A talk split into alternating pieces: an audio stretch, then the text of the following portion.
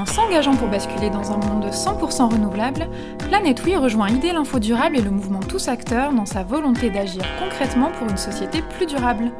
Premier ex au classement des fournisseurs d'électricité vraiment verts de Greenpeace, nous sommes ravis que Planète Oui, acteur de la transition énergétique, soutienne le podcast Transition.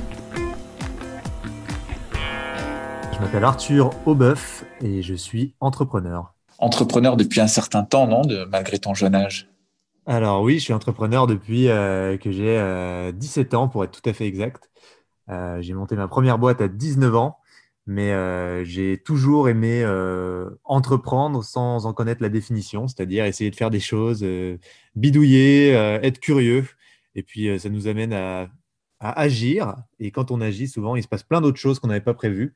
Et c'est là qu'on se retrouve un jour à être appelé entrepreneur. Donc on peut dire que ça fait quelques années maintenant que je suis entrepreneur, oui. Par quoi ça a commencé?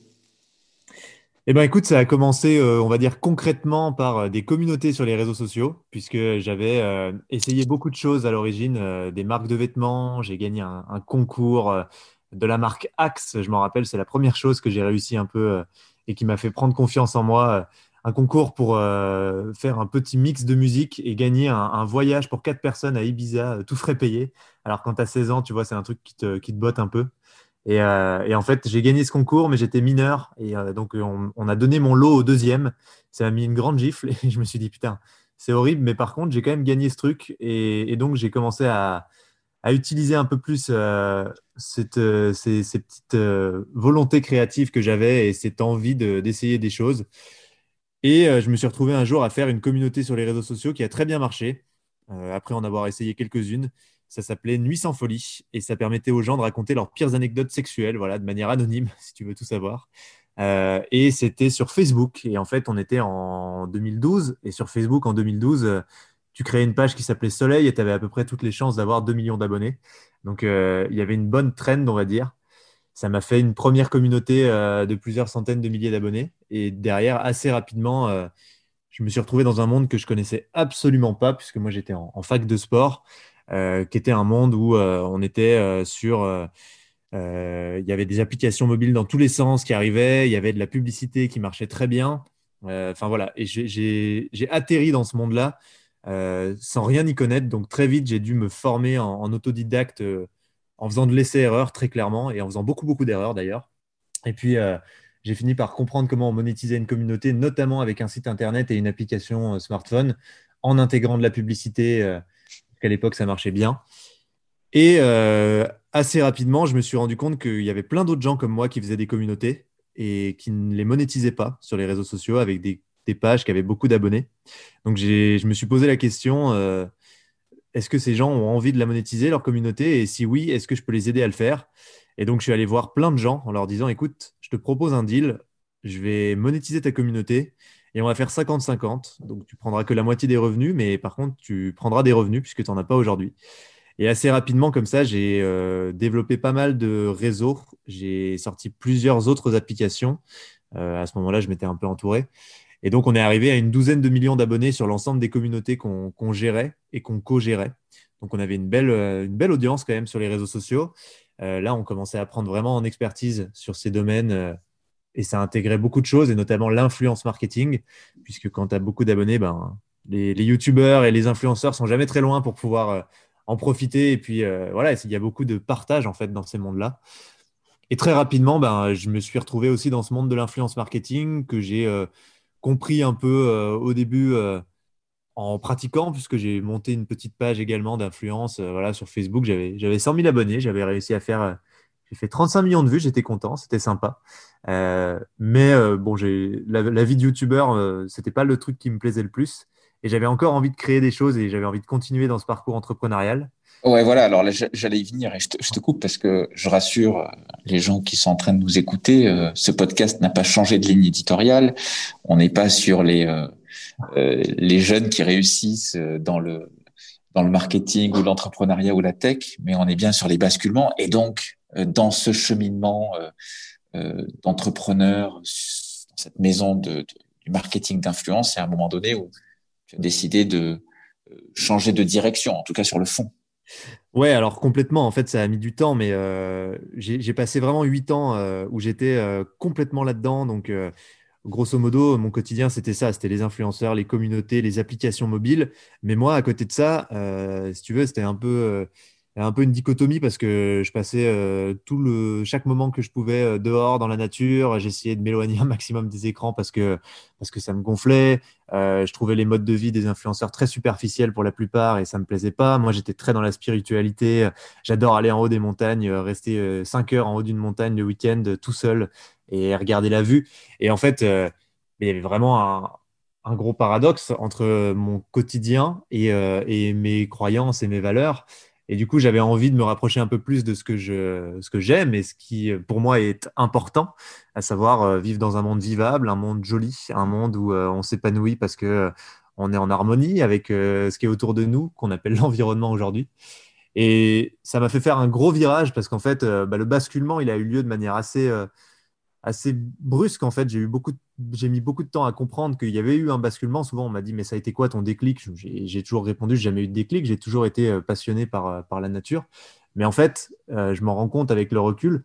ma dernière expérience, j'avais été recruté pour gérer l'Europe par un réseau social américain qui s'appelle Thriller, qui a une centaine de millions d'utilisateurs, qui marche très bien là-bas. Et en fait, après un an et demi dans une tornade totale où on était tout le temps en train d'aller à Los Angeles, euh, sponsoriser le All-Star Game, faire des machins avec des influenceurs avec 50 millions d'abonnés, enfin des trucs qui veulent plus dire grand-chose. Euh, ils m'ont fait une grosse proposition pour être Head of Gross Monde de, de, cette appli. Donc, euh, clairement, être dans le top 10 des mecs. Et en fait, j'ai répondu machinalement, immédiatement non. Alors qu'il y avait une très grosse proposition salariale et puis il y avait des actions d'une boîte qui vont 1,5 milliard aujourd'hui. Enfin, je savais qu'il y avait du potentiel. mais en fait, c'était pas moi et j'étais plus du tout phasé avec mon ADN. Et là, j'ai dit non immédiatement et j'ai arrêté du jour au lendemain thriller. Je me suis questionné sur ce que j'avais envie de faire et, quel sens j'avais envie de donner à cette expérience entrepreneuriale que j'avais eue euh, pendant euh, bah, 8 ans. Et en fait, très rapidement, euh, je me suis rendu compte qu'il fallait absolument, absolument que je consacre mon temps, mon énergie et, les compétences que j'avais pu acquérir à lutter contre le dérèglement climatique parce que c'est clairement le plus gros challenge qu'on a aujourd'hui tous en face de nous. Et Pourquoi avoir dit non? Tu aurais très bien pu euh, porter finalement ces engagements et, ces, euh, euh, ce que tu ressentais justement, j'allais dire éthiquement, dans une grosse boîte qui pouvait avoir une certaine influence. Parfois, on dit bah, il faut entrer dans le système, quel que soit le système d'ailleurs, pour le, pour le changer. Est-ce qu'avec le recul, tu te dis pourquoi j'ai dit non? Il y avait quoi derrière ce ressort-là? Non, alors franchement, avec le recul, c'est la meilleure décision de ma vie. Euh, déjà parce que j'étais extrêmement fier. Euh, j'en ai parlé hier avec, euh, avec Clara, ma copine. Et en fait, si tu veux, j'ai su que je prenais la bonne direction pour rester Arthur. le Arthur qui a de l'énergie pour faire ce qu'il fait au quotidien. Le Arthur qui est fier de, de qui il est, qui est aligné avec la personne qu'il a toujours voulu devenir quand il était enfant. Et en fait, j'ai senti que c'était le bon aiguillage, tu vois. Et je comprends ta question et elle est vraie parfois, il faut se servir du système pour pouvoir euh, proposer des alternatives parce qu'on ne peut pas toujours tout réinventer, ne serait-ce parce qu'on n'a pas le temps et parce qu'il y a des choses très bien dans les outils qu'on a aujourd'hui. Et, c'est d'ailleurs le discours de Time, hein, mais l'argent, l'entreprise, le marketing, euh, c'est pas forcément que des outils néfastes. C'est parce que souvent on envoie des applications euh, plutôt négatives qu'on a tendance à généraliser. Mais en fait, au contraire, c'est des outils qui sont formidables et si on les utilise bien, ils peuvent faire plein de choses. Par contre, dans le monde dans lequel j'étais, euh, et notamment dans Thriller, qui est une application qui permet de faire danser des jeunes sur des musiques, en gros, je ne voyais pas bien comment j'allais réussir à faire ça. Et surtout, il y avait beaucoup trop d'intérêt et d'influence d'autres choses qui étaient plus fortes que moi. Mmh. Euh, c'est une boîte qui a levé 300 euh, millions d'euros, tu vois. Donc, c'est difficile de, de, prendre en main la ligne édito et de dire, bah, écoutez, on va essayer de tourner ça vers un message positif qui s'oriente plutôt vers la préservation de notre environnement et et, en fait le sens de l'histoire. Mais si tu veux, c'est à des niveaux où le divertissement pour les ados, euh, c'est pas ça qui fonctionne et qui fait des clics. Donc euh, ça sera forcément tourné vers ce qui fait des clics. Et pour tout te dire, j'ai même essayé hein, parce qu'on avait managé une, euh, une jeune qui s'appelle Léa et lui, qui a été un énorme carton. Euh, en fait, on l'avait découvert, elle avait 200 000 abonnés et, elle est montée à 11 millions d'abonnés en un an. Enfin, elle a été d'ailleurs un peu légérie de thriller en Europe. Et cette fille-là, moi, j'ai souvent essayé de lui, de lui dire, mais tu sais, si tu veux vraiment porter un message et, être influente, entre guillemets, pour de vrai et durer, il faut que tu incarnes quelque chose. les gens qui vraiment arrivent à nous emmener et arrivent à avoir une communauté incroyable, en général, ils incarnent, ils incarnent un truc qui est plus, plus grand qu'eux. Et c'est normal qu'on euh, on retienne certaines figures et, que certaines fassent un flop, parce qu'en fait, euh, pour moi, la différence se fait là. Et donc, j'essayais de sensibiliser au fait que c'était hyper important. Mais les jeunes, ils ont déjà des vies très, très compliquées parce que tout va à 3000 à l'heure. Ils sont euh, exposés à 5000 stimuli publicitaires par jour, tous les jours. Ils n'ont pas forcément le recul ou la culture encore pour pouvoir comprendre ça et s'en défendre. Et du coup, c'est très, très difficile de leur passer le message de cette manière-là. Donc, je préfère essayer de faire quelque chose à côté euh, qui grandissent, qui soient inspirants parce que ça fonctionne et parce que euh, ça a une visibilité importante dès la naissance qui est alignée avec l'ADN du truc, plutôt que d'essayer de déformer un truc qui est euh, antinomique, tu vois. Pourquoi le dérèglement climatique alors et, pas et pas autre chose? Parce que tu me disais que dans ton dans ton cheminement et notamment avant toute cette aventure à la fois de de découverte, de confirmation et ensuite de tournant. Euh, ton rapport euh, euh, à l'écologie était notamment lié à ton rapport à la nature. et là, tu as décidé de, t'engager, et on va en parler après, bien sûr, sur des enjeux de, de dérèglement climatique. Qu'est-ce qui a fait que c'est ça qui a cristallisé dans ton esprit? Ouais, alors bah, c'est une très bonne question. En fait, il y a plein de problèmes et j'en suis conscient. Tu vois, par exemple, la biodiversité, c'est une catastrophe énorme en ce moment. Euh, il y a un effondrement de la biodiversité qui est euh, extrême, quoi, comme on en a rarement vu. Enfin, on n'en a jamais vu, nous, en tout cas. Euh, il y a le plastique, il y a, y a plein de choses, en fait, autour de la nature qui, moi, me touchent. Mais en fait, mon raisonnement, il a été assez simple. C'est que je me suis demandé ce qui était vraiment prioritaire parce que quand tu regardes la biodiversité, en fait, ça a une capacité de régénération euh, qui est quand même forte. Euh, si on est capable de prendre des mesures, la biodiversité, elle peut euh, être, certaines espèces peuvent être proches de l'extinction et puis finalement se redévelopper rapidement sur quelques décennies si on fait attention. le plastique, c'est une catastrophe énorme, mais en fait, c'est pour moi c'est un combat euh, dans lequel je je pas à me sentir euh, légitime. Je sais pas pourquoi parce que j'ai l'impression que ça appartient à des gens qui sont euh, capables de comprendre plus en détail comment fonctionne la chaîne du plastique ou voilà et moi ça me passionne pas forcément. Par contre le dérèglement climatique mon ressenti, c'est que en ayant lu beaucoup de choses, donc le rapport du GIEC, en ayant beaucoup regardé bah, tous les vulgarisateurs, les gens co, mais il y en a plein d'autres, je me rends compte que c'est vraiment maintenant ou jamais et que c'est irréversible parce que tu as des euh, fameuses boucles de rétroaction qui sont en train de se mettre en marche, que ces boucles de rétroaction, elles peuvent euh, créer un emballement complètement inarrêtable euh, du dérèglement climatique. Et pour moi, c'était vraiment le problème le plus urgent. Et en fait, c'est un point de vue qu'on partage avec mes associés, puisqu'on a aussi, on a toujours voulu aussi essayer de, s'impliquer dans tout ce qui était social, sociétal. Mais je sais par exemple que Mehdi et Nico, qui sont mes cofondateurs, ont toujours voulu euh, faire le, Time for the Planet social à la base, mais en fait, on se rend compte que si on ne s'occupe pas de ce problème-là, euh, dans un monde où euh, on a des pénuries, on a des récessions, c'est encore plus injustifié d'arriver à. Enfin, c'est normal de travailler sur le social plus que jamais, sauf qu'en fait, on va encore une fois traiter les conséquences et pas les causes. Quoi. Et donc là, on a essayé de réfléchir à une manière d'aller regarder comment on pouvait tout de suite s'intéresser et s'attaquer aux causes et pour nous, le dérèglement climatique, c'est vraiment euh, le problème prioritaire. Et le projet euh, entrepreneurial, alors euh, finalement, qui peut le moins peut le plus. Donc, vous mettez les petits plats dans les grands. mais aujourd'hui, qu'est-ce qui est en train d'être bâti donc avec avec ton équipe? Eh ben, écoute, euh, nous, on a, eu un raisonnement assez simple. hein. Si tu veux, on est, on est tous entrepreneurs et on s'est demandé ben, comment on peut utiliser l'entrepreneuriat, parce que c'est le truc qu'on connaît un peu, euh, pour lutter contre le dérèglement climatique, et comment on peut surtout mettre l'entreprise au service de l'urgence climatique. Parce qu'en fait, notre constat de base, euh, c'est de se dire que les entreprises, c'est un outil formidable pour transformer le monde. On l'a vu, elles ont déjà transformé le monde ces 50 dernières années à une vitesse phénoménale. Alors, pas pour le mieux sur certains points, et je suis bien d'accord avec ça.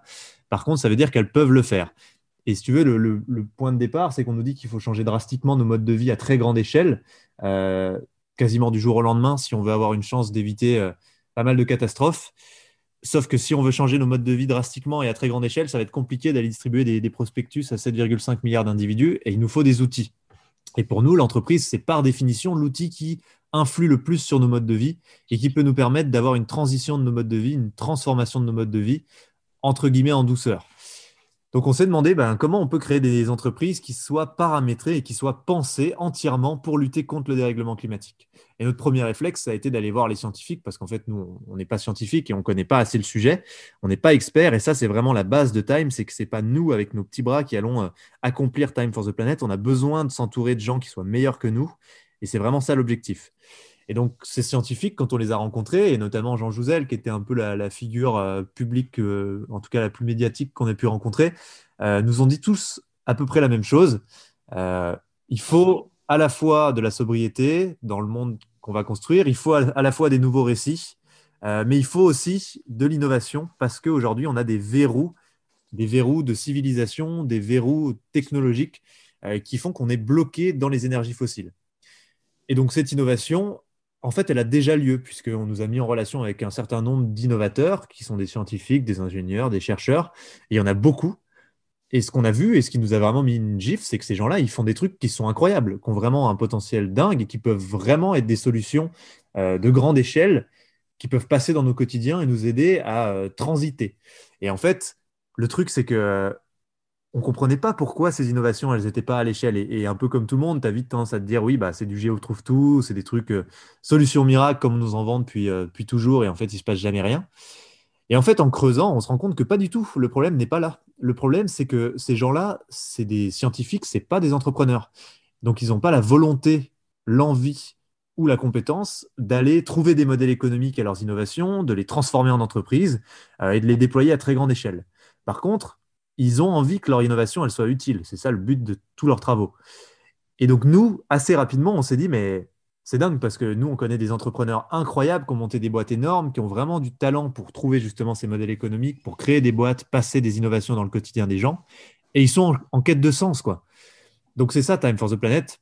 C'est l'idée de dire on va faire communiquer deux mondes qui ne se parlent pas assez, le monde des innovateurs et le monde des entrepreneurs, pour les associer autour de projets d'entreprise qui seront paramétrés entièrement et donc qui, seront, euh, qui auront des indicateurs de performance indexés sur l'environnement, la valeur environnementale, plus que sur la valeur financière, mais on en parlera. Euh, et donc cette combinaison de deux mondes, pour nous, si on chapote et qu'on injecte de l'argent, elle est capable de vraiment faire, enfin, de faire émerger des entreprises qui peuvent changer les choses et avoir un potentiel énorme euh, et un vrai impact. Le concept, il est, enfin, en tout cas, sa, présentation, il est, bien sûr, il est, intéressant, mais à ce stade-là, j'ai un peu du mal à comprendre concrètement mhm. euh, ce, que, ce que ça donne déjà et ce que ça pourrait donner euh, demain ou, après-demain. Est-ce que tu peux vraiment être peut-être maintenant très pratico-pratique dans l'explication de ce, de ce nouveau projet? Ouais, je vais faire un petit récap de ce qu'est Time for the Planet, tu as raison. Donc, Time for the Planet, c'est une entreprise qui crée des entreprises. Toutes ces entreprises, elles sont paramétrer, comme on l'a dit, de A à Z pour lutter contre le dérèglement climatique. Et ce qu'on fait au mmh. quotidien, c'est qu'on va aller détecter des innovations à impact contre les gaz à effet de serre. C'est la verticale qu'on a choisie. On va associer à ces innovations des entrepreneurs qu'on recrute pour trouver des modèles économiques et les déployer sous forme d'entreprise. Et on va chapeauter l'ensemble et injecter de l'argent pour accélérer et maximiser le déploiement. Ce qu'on fait, c'est que ces innovations, on ne les sélectionne pas nous, n'importe comment. Euh, les innovateurs peuvent postuler directement sur notre site. Aujourd'hui, on a reçu plus de 250 propositions d'innovation. Ensuite, on a un réseau d'évaluateurs qu'on forme, qui apprennent notamment un certain nombre de critères qui font qu'une innovation rentre dans le scope de Time for the Planet ou non. Euh, les externalités négatives, euh, l'impact, la réplicabilité, etc. Il y a un certain nombre de choses.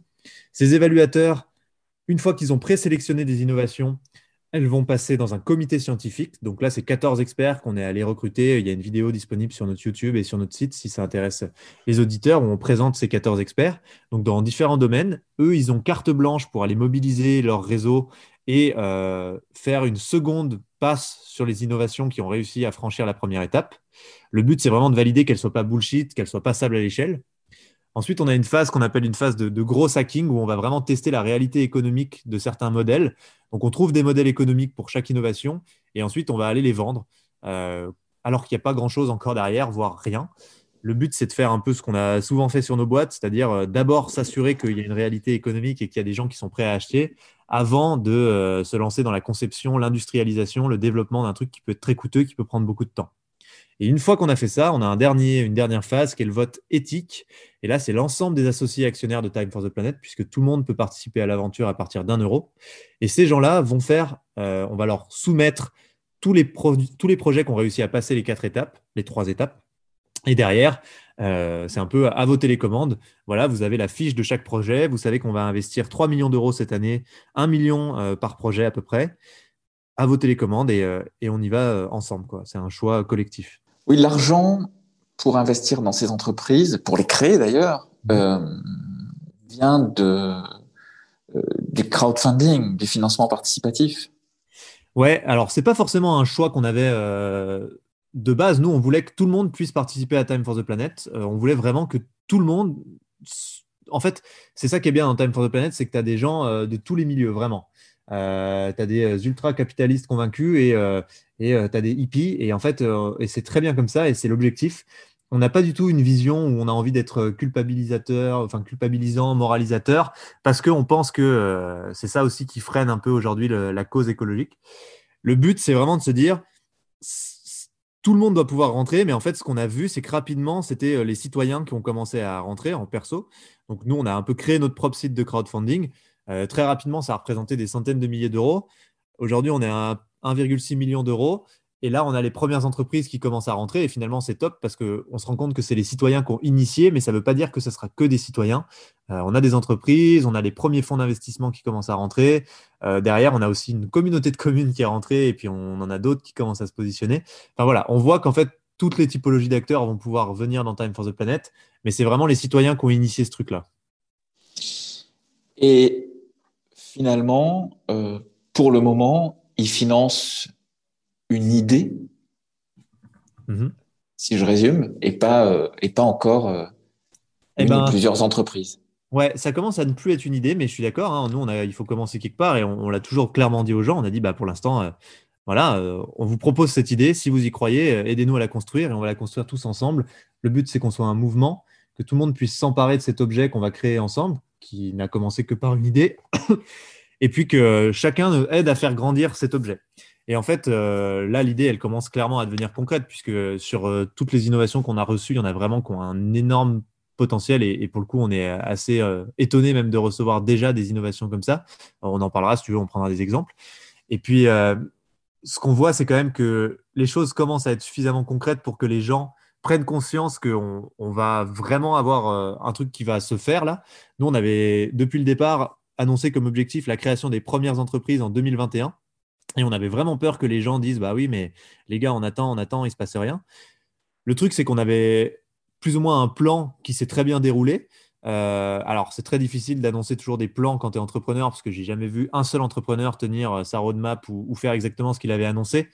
Mais en gros, euh, le but, c'était qu'on construise un outil de sélection des innovations, qu'on s'entoure avec des experts, euh, qu'on soit vraiment prêt à aller sur ces premières entreprises. Et finalement, c'est ce qui s'est passé en 2020. Donc, je pense que les gens ont aussi vu ça. Et l'idée, elle est quand même devenue beaucoup plus concrète. Tu sais, au tout début, on n'avait rien, on n'avait même pas la structure juridique adéquate, parce qu'on était juste une SAS et on n'avait pas la possibilité de faire ce qu'on fait, c'est-à-dire lever des fonds, euh, faire tout ce qu'on fait aujourd'hui. Et donc, l'idée, c'est quand même beaucoup structuré et c'est devenu quelque chose de très concret, euh, à la fois de manière juridique, puisqu'on a créé une structure qui nous permet de, ben, de répondre vraiment aux besoins de Time for the Planet. Et finalement, c'est quelque chose de concret, parce que sans avoir un outil qui nous permette de faire tout ça, ça n'aurait pas de sens et on pourrait jamais créer ces boîtes. Euh, la partie sélection, mise en place du site pour que les gens comprennent notre message, que les innovateurs nous connaissent, nous trouvent, envoient des innovations. Bah, ça, c'est quelque chose de très concret. Ça y est, on a des, innovations qui arrivent. La partie formée des évaluateurs pour qu'ils soient capables de présélectionner, euh, bah c'est un truc aujourd'hui, on en forme 100 par semaine, donc euh, c'est concret et, ça fonctionne. Et si tu veux, pas à pas, on arrive à aller de plus en plus d'une idée à quelque chose de concret. Et tu n'as jamais euh, un truc qui démarre directement avec du concret, et en même temps, tu n'as jamais un truc qui n'est qu'une idée. Donc c'est toujours cette espèce de flou entre les deux, mais je pense que les premières entreprises vont vraiment marquer le concret dans, dans la tête de plein de gens. Mais ce qu'on voit, c'est que quand on discute avec les gens, on n'a pas le reproche de oui, bah les gars, nous, on attend toujours de voir quelque chose, quoi. Parce qu'il y a des productions et il y a des pas en avant et, on avance quand même. Dernière question, peut-être un, exemple d'innovation sans dévoiler ce qui ne peut pas l'être naturellement, mais qui, toi, compte tenu de ton parcours et, de ce que tu as fait, pensé et engagé comme, comme énergie et compétences pour euh, arriver déjà là où tu es, euh, euh, dans cette dynamique-là, qu'est-ce qui t'a le plus enthousiasmé quand tu dis, mais ce projet, waouh, je l'aurais même pas rêvé, quoi. Vraiment la belle surprise. Eh ben, écoute, tu vois, on a reçu une innovation qui vient des États-Unis qui s'appelle l'olivine. C'est une roche qui est expulsée par les volcans il y en a beaucoup à la surface de la Terre. Et en fait, euh, ils se sont aperçus que cette roche, donc déjà, c'est un puits de carbone quand tu la mets dans l'océan. Donc en fait, avec le mouvement des vagues sur la roche, il y a une réaction chimique qui a lieu et ça fait une captation de CO2 qui est extrêmement importante, donc plus que euh, en quantité équivalente, plus que euh, des algues, plus que des arbres. Et plus tu réduis, plus tu augmentes la granularité de cette roche, plus tu multiplies l'impact de cette réaction, donc plus c'est important. Et en fait, les mecs ont déjà équipé des plages euh, aux États-Unis en, test, en pilote depuis deux ans. Et euh, les résultats leur ont donné une, euh, une modélisation qui montre que si on épand sur 2% des plages du monde cette olivine, on annule les émissions de gaz à effet de serre de l'humanité. Et on a rencontré il n'y a pas très longtemps Nicolas Hulot. On a fait une interview avec lui, on est allé chez lui. Et on discutait avec lui de ce genre de choses. Et euh, tu vois, typiquement, euh, il nous disait tout de suite, putain, c'est pas possible, c'est trop beau pour être vrai. Et en fait, c'est vrai qu'on a beaucoup euh, cette réaction, tout le monde, même nous, de c'est trop beau pour être vrai. Et là, ce qu'on voit, c'est que c'est en train de passer nos différents comités et que ça fonctionne effectivement. Donc celle-là m'enthousiasme beaucoup parce que en termes d'effets négatifs, le seul qui a été relevé pendant leur phase pilote, c'est que ça participe à régénérer les coraux. Donc c'est pas vraiment un effet négatif, c'est plutôt positif. Et, et, en fait, c'est quelque chose de simple qui ne demande pas une technologie euh, avec des jetpacks photovoltaïques et, euh, je sais pas quoi. Euh, et, et c'est hyper efficace. Quoi. Donc, moi, j'aime bien les, projets comme ça quand on en reçoit qui sont concrets, qui sont simples et qui ont montré des résultats à petite échelle parce que c'est enthousiasmant et tu as envie de, de, rapidement trouver un modèle économique qui permette à ce truc-là de se déployer partout. Quoi. En s'engageant pour basculer dans un monde 100% renouvelable, Planète Oui rejoint idée l'Info Durable et le mouvement Tous Acteurs dans sa volonté d'agir concrètement pour une société plus durable. Premier ex au classement des fournisseurs d'électricité vraiment verts de Greenpeace, nous sommes ravis que Planète Oui, acteur de la transition énergétique, soutienne le podcast Transition.